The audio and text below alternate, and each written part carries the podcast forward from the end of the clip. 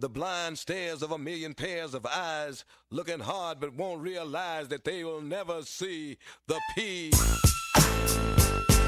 Yeah, right, so as we were just saying, we realized that calling anything greatest of all time, well, in this case, the greatest of the decade, now that is very easy to put up for dispute. Whatever, like in most cases, whatever the thing is, besides Michael Jordan's six rings.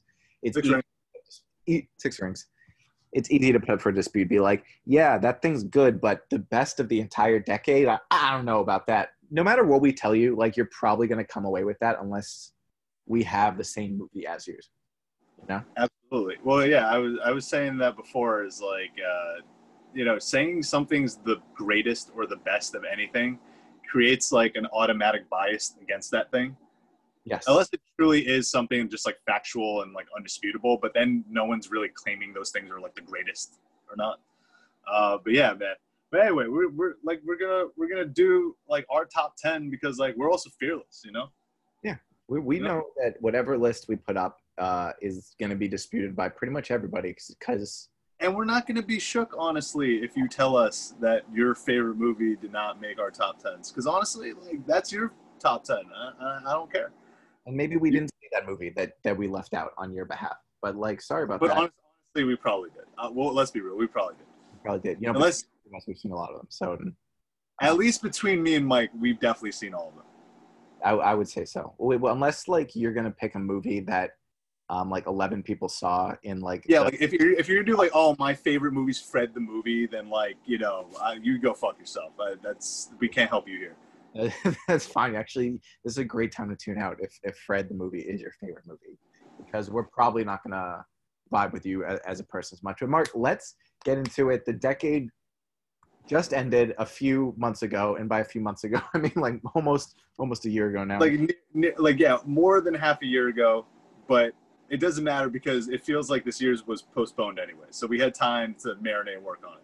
Yeah, there hasn't been like a whole lot of 2020 releases. I mean, there have been. We've both seen like a good movie. The Gentleman. Yeah, unfortunately, Palm Springs doesn't make the cut on this one. But like, you know, maybe for the next decade list, you know. Yeah, maybe who knows? Or The Gentleman is like one of the better movies I've seen this year. But dude, Extraction was one of the more forgettable things I saw, but I like to reference, even though I don't remember much of it anymore. Well, it's Chris Hemsworth just as a soldier, like boom, boom, boom, pew, boom, boom, boom. And you know. No. Shout out to Project Power because this will probably be the last time we'll remember your name. So we're still in the realm of that. If anyone's listening to this like way, way in the future, right. That's when you can kind of, you know, date this. If we didn't put the date on. We will reference this again when we go to do the best movie of the 2020s. But right now we're doing the best movies of the 2010s. And what a year. What a year it was, friend. What a decade. There were so many good things, and we got our list for you. So, Mark, you want to get us started off with your number one, or should I go first? You want to flip a coin? No, I'll go first. Mine is number 10 is The Lighthouse. The Lighthouse. Yes, The Lighthouse. Very, very good movie. You know, I could see other people putting it higher on their list, but you know, it's just like it's just a beautifully shot, extremely well acted, like, you know, very very original, very of its own kind of movie. You know, like you can't really say you've seen a movie like The Lighthouse. Maybe you have. Maybe those are the movies you only watch. I don't know, but at least for me, I don't see those very often. Yeah, The Lighthouse I enjoyed greatly. I'll probably go into detail about it more later, potentially. But for now, I'll go to my number 10, which is Scott Pilgrim vs. the World, which won, like you mentioned, The Lighthouse, a movie very of its own. I haven't seen many movies like Scott Pilgrim vs. the World, and every time I watch it, I'm reassured. Just like there's so many interesting things happening, it's just wacky and it's cartoonish and it captures the essence of like a comic book so well and. It gets like video game culture like on point, and I don't know, it's just really clever and entertaining. The cast is just so deep, and it's not one of those movies where there's just like a big like Prometheus was like not, or was that, what was the movie we watched recently with like a big cast? Mars Attacks, yes. the similar movies.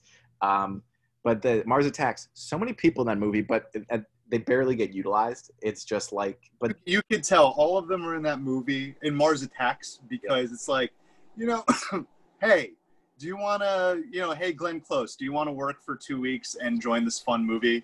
You know, it's not like an ensemble, like, you know, type of movie. We're like, I think where you're getting at is like Scott Pilgrim versus the World totally is. Yes. Everybody in that movie is great in their part, and everybody has their moment to like, to shine. Even the like people whose names I don't know as an actor, which is very entertaining in that movie. And you know, just shout out to Edgar Wright, you know, like as his like kind of first Cornetto trilogy, you know, movie. And by the way, showing like what a visionary director he is with like a relatively like low budget compared to other like, you know, comic book movies and other like what you consider like high budget movies. Like the visual effects they were able to like pull off that movie and the way it's directed, very masterful. It's showing the early signs of like a true master. Yeah. And you know, I'm really looking forward to like, what is it called? Last Night in Soho, whenever that's on coming out. He's one of my favorite. Baby Driver was such an awesome movie. I mean, he hasn't made, honestly, like a bad movie. This is much better than Baby Driver, for the record. We're aware of that. But it's pretty cool, like when it does what it's trying to do. Mike, I appreciate that choice. Because that, like someone consider that a hot take. But you know what we say to those people? We don't need that. Peace. Or actually, no, we're trying to gain traction. Listen to us, but like we don't fuck with you stuff. Like, you know? Yeah. Well, kind of, or maybe we won't fuck with you, but we'll also be able to vibe with you on a different level. So yeah. And you know, we'll give you the chance to come to our side because we're open to that. Yeah, with loving arms. And we got a warm fire with s'mores. Yeah. And gangsta shit, right? Yeah. And gang signs, like till the end of time. Gang signs. Well said. So, but moving on, gang signs, Scott Pilgrim. Well, speaking of gang signs, I mean, not really like a gang kind of movie, but like you see, it's not a bad transition. Is my number 9 is Mad Max Fury Road. You know, Mark. Funny enough, my number 9 is also Mad Max Fury Road. So it's a great time. Bang, bang, and you know what, guys? By the way, if you couldn't tell from just now, me and Mike don't know where each other. We have an idea of where each other's top 10s are. But we don't know, so we're going in blind ourselves. We hang out enough that I've got a good guess where this might go, but like we'll have some fun surprises along the way for Mike and Mark. Maybe not for you. Maybe you knew even more so than us what our list was going to be. But you're here listening to us, so that's all that matters. But write us at mikeandmark.info for more info. .com. .blogspot. .blogspot. Mad Max Fury Road. Dude, what a another one where it's like Scott Pilgrim, where it just paints like such a vivid picture of what it's trying to do, and it's not like bright colors per se, but it's so aware of its use of colors throughout. Well, they're very like lush colors, you know. Like I think one of the things that like you could totally tell from just watching the movie, but I remember hearing George Miller saying about it was like he wanted to make like the post-apocalypse not so like just like dry and dusty, you know, like it is, but like he wanted to like, you know, like open up the vibrancy a little bit of the colors, you know? And also just like, what a, like, I think people who just consider this just like, you know, oh, like an action movie, like why is this in the top 10 of the decade? This could like, honestly, like serve as a, like, you know, silent film in the sense that like the majority of the movie is just told through the visuals, right? It's a very simple story, yes, but it tells so much without actually having to exposit to the audience, like what's actually happening. You know, you just visually get to see it and get to go on the journey with it. Yeah, in a weird way, it's like a movie you could watch with the sound off, even though there's like so much to be gained from the soundtrack, obviously.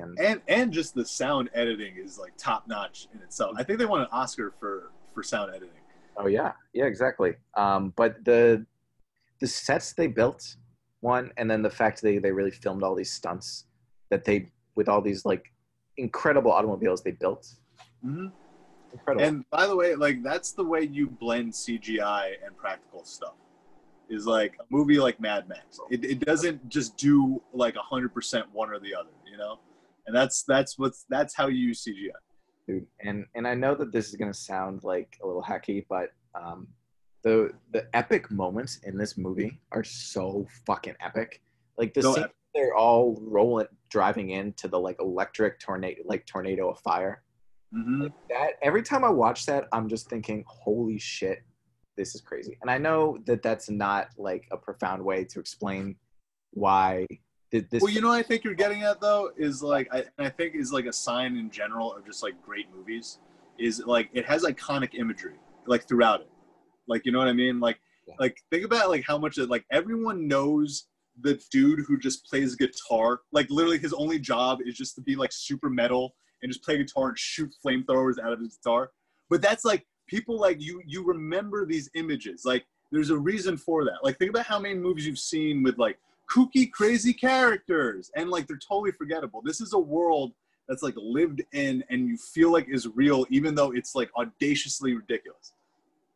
And on top of all that, it's just like, it's funny how it's just a simple story. Mm-hmm. It is the there and back again story, but it does that in such a, it's really like a masterclass in world building again. Mm-hmm. And yeah, you know, great stuff. Very rewatchable. So that's what we both have at 9. What do you got here at your number 8s? So my number 8 is Django Unchained. Django. Okay. Which if this was like a personal list would be like much higher. I think this might be like my top 3 of the decade. I just love this movie. Mm-hmm. But you know nothing we haven't told people before. You know, Quentin Tarantino. You know, just like firing at all cylinders. You know, like you want to talk about like iconic characters, imagery. Like it's just it's everything you could kind of want in a Quentin Tarantino movie. Just like, you know, all wrapped in one beautiful bow. And shout out to Christoph Waltz because, like, you know, going from Hans Landa from Inglourious Basterds, like maybe one of like the most evil characters we've ever seen on film, to like, you know, like one of the most lovable characters in Hans Fritz. You know, like just great stuff. And Leonardo DiCaprio as the villain in that movie is unreal. Like I don't think he played a villain in his career up to that point, and he is dastardly. He's like a guy who you despise him immediately for all the, like the way he carries himself, his intentions, his actions. Mm-hmm. And by the way, to all the people who are like hate on Leo and think he only plays like, you know, like kind of like one kind of character. Yeah. It's like this movie is perfect proof that he does have range, you know? Like he acts like he is the, like the true foil of this movie. Perfect. The whole, some people would say it's slow, but I more so feel like it ramps up, and by the end it ends in a way that, I mean, I guess not all Quentin Tarantino's movies end like this, but a lot of them do. You know, it has that climactic, you know, spoiler alert, but it has very large gunfight. I would. Yes. Also, shout out to the a really like. I mean, like all his movies have great soundtracks, but like very eclectic soundtrack on this one. I think his like most like starkly like just in his use of music is like, I feel like his most like genre like filled like movie. Oh yeah, what's the song with like, is it like Tupac and James Brown or something? And it's like, am I wrong? Cause I want to get it on till I die. Yeah, they have that. They also have like 100 Black Coffins from like Rick Ross, but then they have like. You know, like then he has like what's that guy? He won the Oscar for Hateful Eight. Enrico like Morricone or something like that. Oh yeah, Ennio Morricone. Yes. This we're not flexing our film knowledge here, but that's okay. We know who he is. We know who he is. You know who we're talking about. Maybe we read a lot, you know? Well, we don't, but that's okay. It was an Italian class. I didn't know. I didn't study for it. I'm sorry. But that doesn't take away from the fact Django Chain's your number 8. My number 8, going back to a movie we were talking about a second ago, The Lighthouse. Lighthouse, yeah. I just watched it again recently too. And let me tell you, I feel like that film really delivers on all levels. You know, it's narrative and the stories and like allegories it's presenting, which many people compare to Greek mythology or different, you know, Greek stories, tales, gods, or whatever. I mean, even if you look past that, it's still a beautiful movie. In every scene, I don't know how you can't just objectively appreciate how well laid out everything is framed. It's the like the camera choice, just like it's so aware of how it's black and white, and it uses that dynamic to just make aesthetically pleasing shots. And even beyond that, like the performances from both actors in this movie are simply a masterclass. I know I've said that before, but like though this is great acting, and they've given a script I just thought was like the way they use this language, it's such a specific like dialect, and that they nail. Just I loved every moment of it, even because like on this time watching it, I felt like I could appreciate the small things. I wasn't like there's those epic speeches, you know, he gives where he like curses him down, and that's amazing, but just like the vernacular they have from time to time, it's so good how they just got like these little things. Yeah, it's also like I feel like the like kind of how you're saying like the it's like a much deeper movie also, just like visually than you think, you know, like there's a lot of like images that like just have like just kind of random historical context that like, you know, maybe if you were into like, you know, either really fine art or just like deep into like history, like you would be, oh yes, like that's a shot, that's an homage reference to like this painting. And it's like, that's how detailed and how like thought out this movie was. And what I loved about it too is like, not only visually, because that's what everybody points out to how well it's laid out visually, which I think is just inarguable. But like also how aware it is of sound and how it plays with this dynamic of sound visually and through the story is incredible. The use of the air horn throughout is hypnotizing and menacing in a way that like I hadn't felt since, which is not on my list, but also a great movie. Inception does with its bass sounds throughout that are just booming. They give you a feeling of like, oh my God, like something big is happening. I don't know what, but it's big, despite it being on this like small island with just two guys and a lighthouse. And I don't know, we just go through these scenes of like the bird tapping on the glass, and it's like I don't know, man, that movie really just fired on all cylinders for me. It's my number 8. Oh, and shout out to William Dafoe for actually sleeping in a lighthouse for a month to get into character, because that's crazy. Yeah, my number 7 is a foreign film, but it is The Handmaiden, which is actually a movie I watched last year. Oh shit! But greatly enjoyed. Yeah, I don't know where to start. I guess like this will probably be like on this list like probably the least known for like a general audience out of everything on my top 10. But yeah, like I don't want to spoil anything, but it's just kind of like a I don't know how would we describe this. It's like, you know, it. Oh yeah. Oh, I was gonna say, I'm sorry to interrupt, but like it's also my number 7. And then you said, oh, wow. How would you describe this? And I went to go literally just answer it instead of you meant it as like a figure of speech and like, I'm going to keep talking. I had to butt in. And then I stepped on your words, and then I felt bad. And then I explained everything. And now we're not even talking about the movie anymore. We're talking about my problems with human interaction. That's all right, Mike, because, you know, a lot of this is therapeutic. You know, I'm glad that you're here to share your innermost thoughts with, like, us and, like, the public, you know, who chooses to listen to us. And that's good. You know, we're getting a lot out, you know. Mike's weeping right now, people. Like, that's something real. You know, there's a moment. We got to respect that.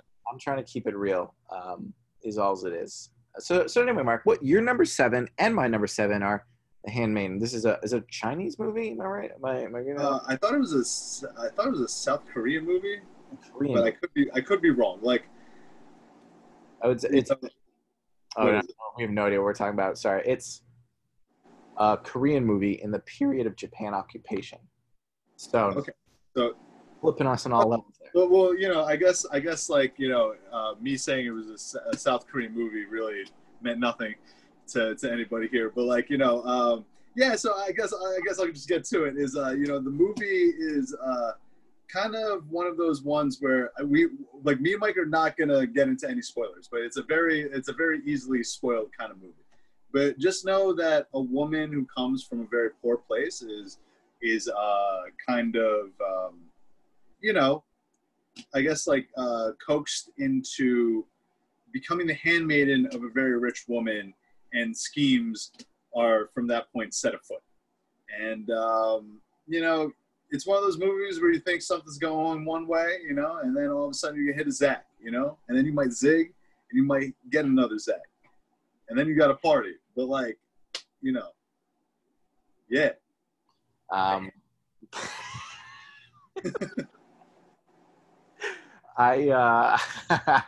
know it sounds like I have no idea what this movie's about, but the thing is like, it's just like I can tell you, it does all the things that like a movie does great. The script is impeccable. Like the cinematography is like great, like all that stuff.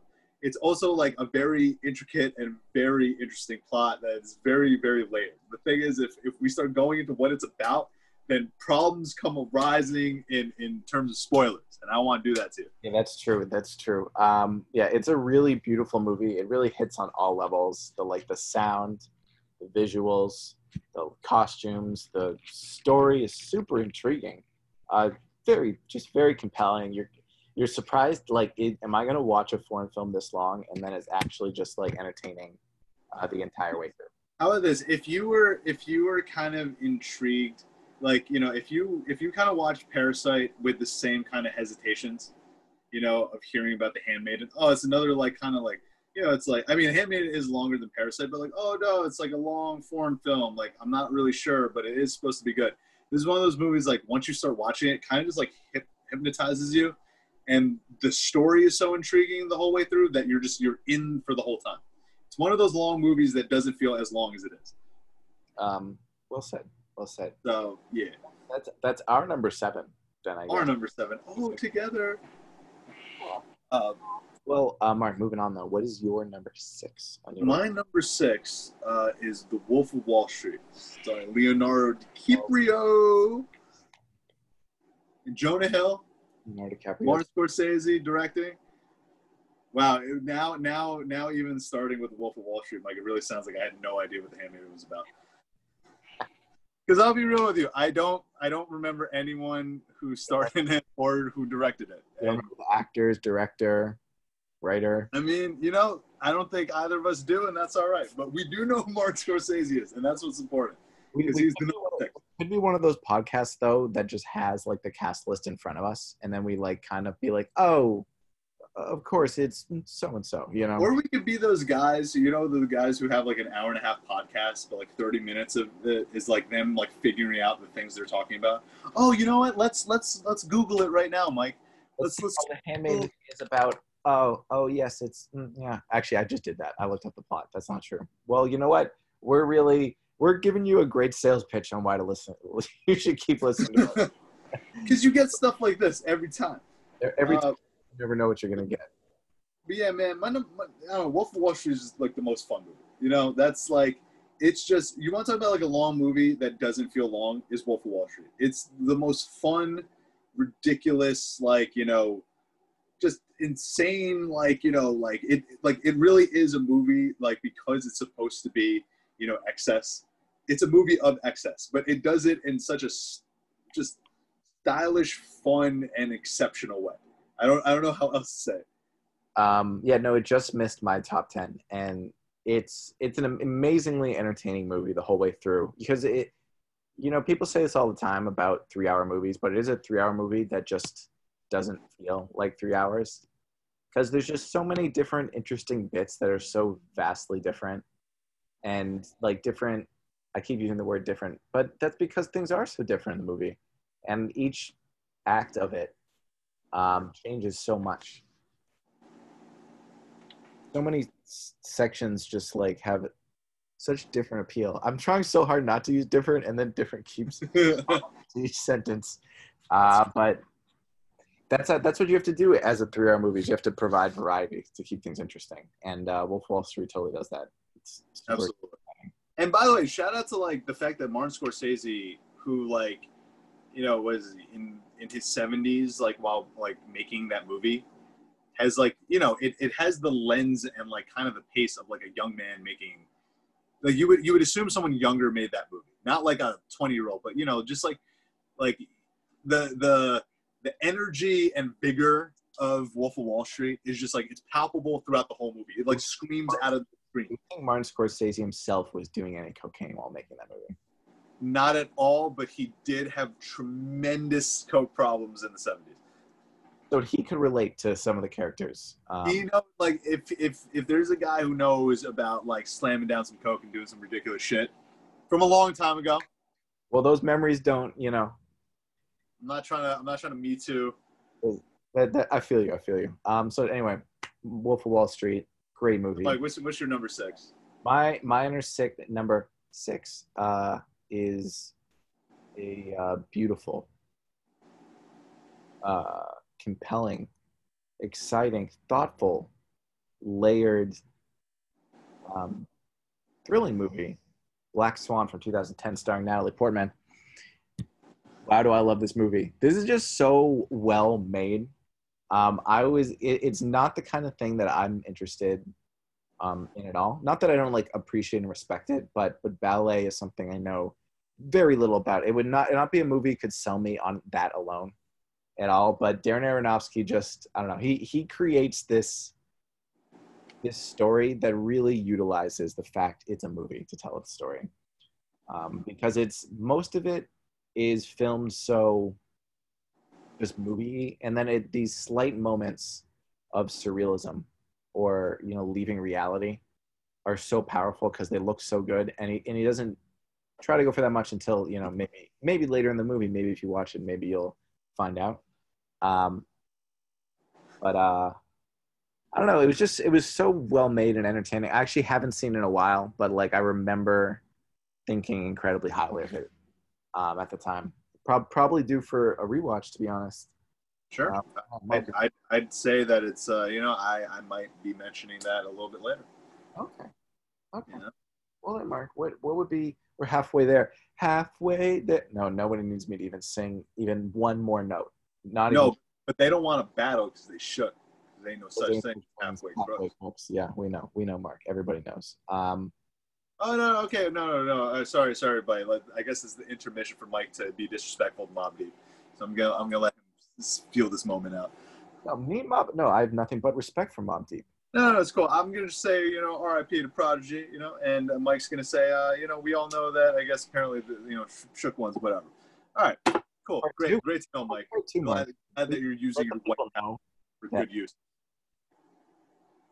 Would you like to carry on? Would you like to carry on? Oh, yes, indeed. My number five is The Grand Budapest Hotel. Grand Budapest Hotel. Oh, tell us about it. Yeah. So, yeah, it's one of Wes Anderson's best movies. I'd say it's, you know, like I could easily see people putting it as his number one, you know, movie. Ralph Fiennes is fantastic in it. I mean, honestly, like, just well shot, well acted. You know, I know we've said that a lot, but it's also like, you know, when you're dealing with the top 10 list, that's kind of top 10 of the decade. That's kind of what you're gonna be getting. Is just like a lot of mastery of just what it is to be making a movie. This movie does it on all levels, you know. Like it's maybe Wes Anderson's most Wes Anderson movie, if that would make any sense to his fans out there. Yeah. And yeah, man, just like really funny, very witty, like, you know, just like great use. You like you know what's funny? We were talking about world building earlier with like Mad Max Fury Road. This hotel, you know, a lot of people clichély say like, you know, the environment is almost like a character in the movie. Like the hotel itself, the people who like inhabit it, you know, it really feels like there's a life to it, and that's thanks to Wes Anderson's directing and how like perfectly, you know, picked the cast is with many familiar faces from Wes Anderson movies. And yeah, so that's my deal. You know, Mike, what's your number five? It's a beautiful movie. My number five is Blade Runner 2049. Mark and I talk about this movie all the time. It's amazing how good this movie is. The first Blade Runner, a mixed bag of a lot of greatness, and then just how did we? Oh, okay, you know. But here we take all the best elements of the world of Blade Runner, and even some of the best, really just Harrison Ford is in this. I don't know what descriptor I was gonna use. Actually, there's one other guy, I think. I forgot what his name is. He's actually like a really great actor. But he's the guy who like makes the origami figure. Huh? Edward James Olmos. James Olmos, yes.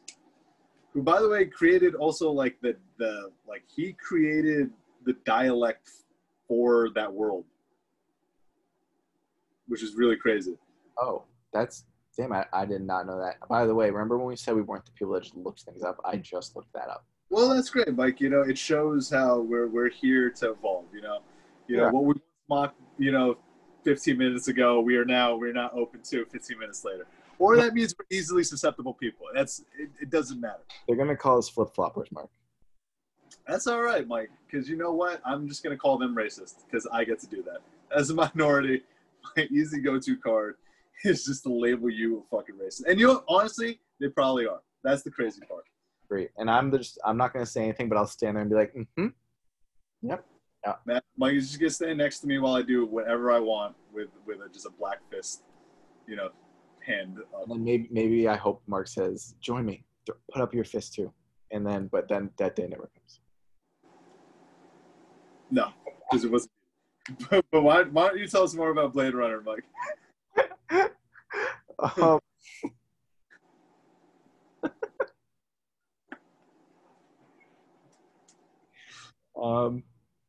All right, that I can't tell if that was funny, like just to us, or if that was truly very funny. I think if you followed the train of thought, that was pretty funny. Okay. If you followed it. If you didn't follow that train of thought, it's ridiculous. Okay. No. Yeah. No, Blade Runner 2049 is such a fucking good movie. Literally, and you know what? I'm gonna go ahead and say like a crazy claim right here. It might very well be the best looking movie ever made. It's cinematography is unparalleled. It's world building, it's sets, everything is so good. And the more that time has passed, the more I realize like nobody else has done anything close to this since then. This, I mean, there's things that were good that came, we're also along these lines, but at the scale in which they did it, mm-hmm. Is just enamoring. This was like they said even when this came out, this was like Warner Brothers $200 million art house film. Yeah, big budget art. Well, Mike, I guess we'll just keep talking about Blade Runner for a little bit because like that's my number 4 movie is Blade Runner 2049. I guess just to add a few points that like we didn't say yet is like I also think this movie does the insane feat of being better, like being a sequel that I actually deem like far superior to the original movie. And I know like that's the hot take is like people be like, no way, like Blade Runner is the greatest movie. But like I guess like Blade Runner is one of those movies that I watch like every now and then and and I do like it more and more. But I feel like everything that Blade Runner like is trying to do or like I slowly discover as I watch it, Blade Runner 2049 did it in the first shot. I think it also like having Ryan Gosling being being an android, I think also makes kind of the main character story much more interesting than Harrison Ford's for instance. Where like Harrison Ford is just like, I don't know. It's just like, I think like overall this movie 2049 was better thought out. It looks better. It's just I think even Harrison Ford is better in Blade Runner 2049 than he is in Blade Runner. And yeah. I could literally I could show people scenes where I could show them this is not good acting. But anyway, yes. Blade Runner 2049, please watch it. Great movie. Also the acting and the special effects. I mean, honestly, well, the acting is everybody in it so good. The whole cast. Anna de Armas is one of the, not just her sexiness, but like she also is like incredible in this movie, just in all ranges of performing as a person and non-person entity, you know? And just a movie that makes you ponder more and more every time you watch it, you know? Or you just think about it, honestly. I don't know if that's fun. But my number four, Mark, to move down this list even further, is a movie that reignited my passion for film in life. But people know what I didn't, you know, I watched movies occasionally. Like I watched movies a bunch in high school and as a kid, and then kind of watched occasionally, like from time to time for a long time. And then in 2017, I believe it was February, I went to a movie called Get Out, and all that changed. I was like, holy shit, movies are so good. I was just taken on a ride. Like I couldn't, like I was swept away in a way that I thought I couldn't be anymore. And not only that, but then when I thought about what it was trying to do as a movie and the messages it had, it was just as incredible, if not more so incredible. And it is a really well shot movie. Nobody says that, but like, it's a really good looking movie the whole way through. I really enjoy just the way this movie is able to have fun, and the way it's able to like also be poignant. And that's poignant's not the it is poignant actually. It is poignant. It blows me away every time I think about it. Jordan Peele, his first movie ever. Who would have thunk it? Who would have thunk it? Not me, of course.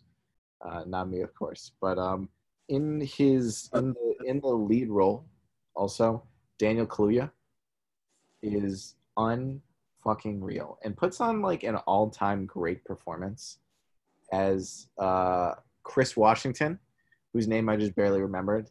I got a little too excited about that. Sorry, everybody. Damn. What? Chris Washington. I was excited too, you know? It's a movie that just succeeds on all levels as a movie to me. I like that movie as well. We've done podcasts about it in the past. I'm pretty sure we have a review of it somewhere, you know? Yeah. That's a good number four, Mike. Thank you. What's your number? I guess my number three is Black Swan. This movie was mentioned in the past. Is it now? I agreed with so much of what Mike said. Mike kind of reminds me of Dennis Hopper right now. I know no one can see him, but like he's looking a little Apocalypse Now-ish. And he just says things, man. Like he says, "Did you ever think that if was in the beginning of life? Did you ever realize that, man?" By the way, for everyone in the audience, please watch Hearts of Darkness and then tell me and Mike that Dennis Hopper was given any sort of script for that movie, because you're lying. He showed up and said crazy drugged out things, but we love it for it, right? Yeah, right, man. Because it's like brain signals in the sky, man. You know, he weirdly does know exactly the movie he's in. And yeah, well they got the well that's for a different podcast, but they got his character. Okay, another time. But your number three is Black Swan. Yeah, Black Swan, you know, I'm not going to harp on it for too long, you know, because you kind of hit the nail on the head about it when you were talking about it. I just going to say, like, you know, really, I think, you know, if you're ever wondering, like, why Natalie Portman gets so much, you know, like, praise, not to say, like, she's not deserving of it, like, she's great in many other roles, but, you know, like, this is the movie to really, like, wow, she is truly, like, an actor. If you ever had a doubt, like, you know, Natalie Portman's it. It's a great, just like kind of, you know, questionable descent into madness. You know what I mean? Just very cool movie. Yeah. And, you know, if you haven't watched it, check it out. You know, don't be in too good of a mood, but you know. This is true. Check it out. Moving on though. Great movie there at Mark's number three, everybody, as I struggle through this sentence too. My number three, more recent movie. Oh, it's actually the most recent movie on my list. It came out only just last year. Star Wars: The Rise of Skywalker. The Lighthouse also came out last year. I forgot, but let's that's beside the point. My number three movie of the year, of the decade.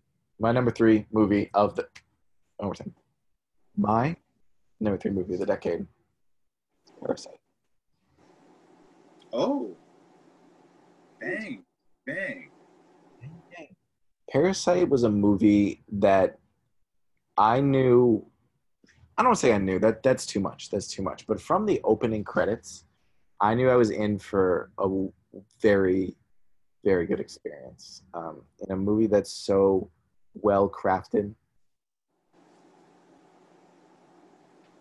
Yeah. So layered. So external, so well acted. So thoughtful in its points it makes. And that's another one I'm pretty sure we... Do we have a podcast? We don't have a podcast, but you can read my review or whatever, you know. The movie's been talked to death, but it's really as good as I think everybody says it is, if not even better. My number three movie of the entire decade is Parasite. I love that movie, Mike. It's a really great movie. Well, on to my number two, which is Parasite. Oh, no, sorry. Oops. Oh, no. I'm just playing games with everybody. Now, my number two is Get Out. Because you know, like Mike said, that movie's just awesome. It kind of, like, you know, it's just one of those movies that, like, really, I think, blindsided everybody with, like, just how good it was. And, yeah, like, I've never... I guess just, like, you know, something we didn't add is, like, I never have watched a movie, like, before since Get Out that uses comedy and horror in such, like, a, like, I don't know, that's, like, the perfect blend in my mind. It's, like, it uses, like, it like, ramps up in tension, like a horror movie, and then instead of a scare, it gets released in, like, a laugh a lot of the time. And then just, like, how layered the story is. I mean, it makes a lot of, like, very poignant, like, you know, statements, like Mike said, but also at the same time, you know, it has, like, subtle things that aren't as on the nose that are also, like, you know, kind of, like, Joe, just very thoughtful, and just also a movie just very much, like, you know, I think, like, you know, it really speaks to the conscience of, like, our time right now, you know? So, yeah, number two, Get Out. Yeah. My number two. May or not have expected this. May or may not have. Is Birdman. Unexpected virtue of ignorance. Dude, so, like, because I'm not gonna lie, his last album, Mike, was a little disappointing. So I'm curious how this is your number. I'm not talking about Baby, okay, or anybody associated with Lil Wayne or Young or any monies. Any sort. Okay. Not even Manny Fresh. I'm talking about this 2014 film starring Michael Keaton and many other A-list Hollywood actors who deliver top-tier killer performances. It's some of the best acting I can remember hearing in the entire decade. Script's super thoughtful. I love the single shot of it. I mean, I know they kind of cheat to break the shot a few times, but just that nature and the drum beat playing along the whole time. I thought it had all these, like, clever, unique, interesting things on top of just being super compelling and thoughtful and yeah, I would say it was deep. Yeah, well said, Mike. It's my number two movie of the decade. Take it or leave it. Well, Mike, I have quite a shocker for my number one, and I'm gonna admit to our audience right now, kind of fucked up a little bit. I forgot one of the movies, so in the middle of this, like, kind of as an impromptu kind of thing, you know, I decided to say fuck it because me and Mike make the rules. So honestly, it doesn't matter, and I'll catch any hate for this. Honestly, if you want, just throw The Lighthouse out of my top 10 if you're really angry at me. But, you know, I guess it's going to be a tie of Birdman and Parasite because I kind of forgot about Birdman. And so, but it is, luckily it is one of the best movies of the decade. And luckily it is in my top five. So what's wonderful about that is, you know, I'm going to split it as, you know, 1A and 1B. You know, 1B being Birdman, and 1A being Parasite, Because Parasite is my #1 movie of the decade. That movie was great. Anyone who doubts me, just check it out, and then tell me if you doubt me anymore. And Birdman, yeah, just like Mike said, you know, all the stuff Mike just said, great stuff all around. No, but real talk, it's a really great movie. You know, I think the most notable thing is like the way the movie is directed.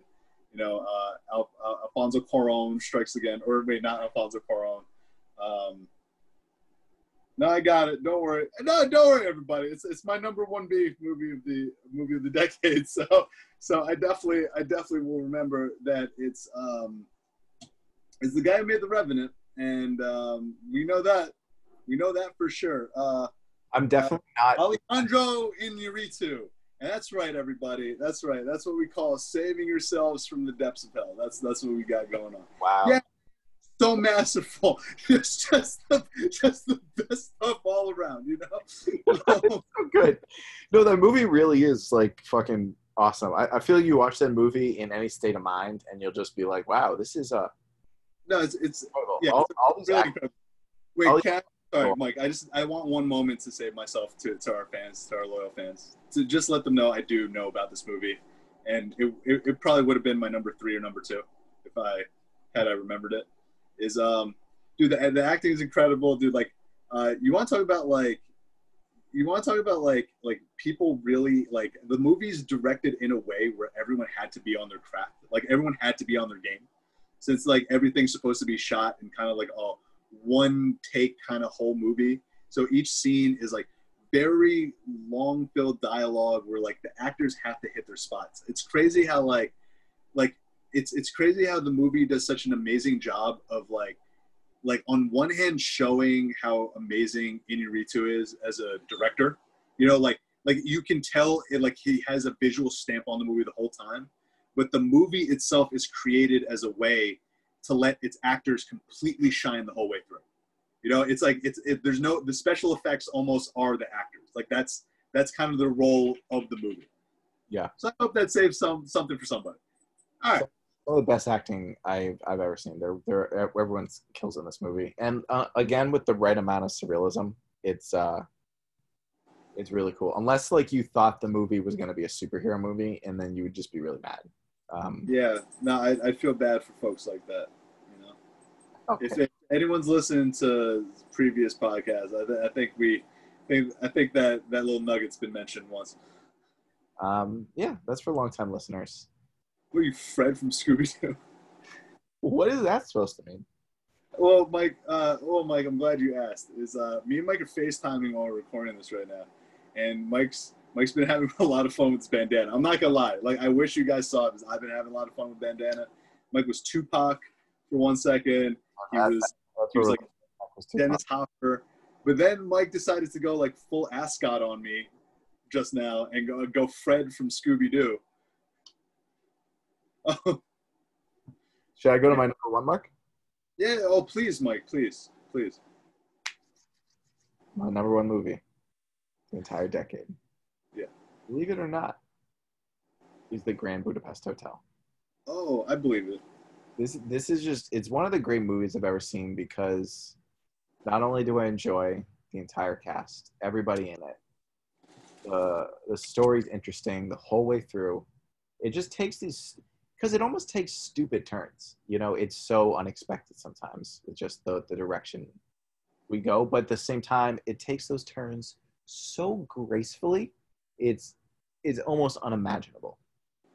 And like you said about the hotel comes alive. Not only does the aesthetic of the hotel change a little bit throughout the decades, it's more so the energy of the hotel that changes throughout the decades. And it's this idea of the hotel, and it's the idea of this time where the hotel was its most alive. But you know, even if you just watch this movie for entertainment value, I think it's just really funny and it's really interesting. And anybody should be able to appreciate how well shot this movie is, with the like the lighthouse with the 4:3 aspect ratio or whatever it is. Maybe it's like a little different than that or whatever. But actually, this movie plays with aspect ratios really good. I forgot. Yeah, I think that's one of the cool the cool little things, if like you're like a film person, you'll like notice that like through each period that you're seeing the hotel, you know, like if it's a flashback to back in the day, like it has like, you know, like 4:3 aspect ratio. But like if you go like, you know, like close, basically it does the aspect ratio that you would have in the time period that the movie would be in, which is just like a fun little thing. You know, it's like, you know, just like little tiny things like that. That's what makes Wes Anderson such a great director. He's very detail oriented filmmaking. Incredible movie. That's our list. You know, we articulated it perfectly. Say that with some chest, Mike. Say that with some chest. That's our list, y'all. Like that's how we did it on you tonight, today, for lunch, whatever. That was our list. What are you gonna do? Come on down. You guys could tweet at us, like hate mail and shit. Like we don't care really. Okay. Let's have a conversation. Maybe you'll be right. Maybe he'll change my mind. I'm open to it. Probably not. You're pretty stubborn. This is true. But I love all these movies too. Don't you, Mark? I do. I love all 11 of my top 10. If I'm gonna throw in an 11th, then it's gonna be Night School. Night School. Okay. Kevin Hart. And that's it, everybody. That's the podcast. We listen to Snoop Dogg's Doggy Style. Yeah, if you haven't heard that album, listen to it. It's very good. Yeah, that's what we got. Oh, and then thanks for listening. All that. Oh, thanks for listening. Tune in next time. Bye, everybody. Bye. Bye. No. Bye. Actually, bye. Okay. Yeah. No. Peace. Okay. Yeah. Okay. No, really. Visualize what you can't see.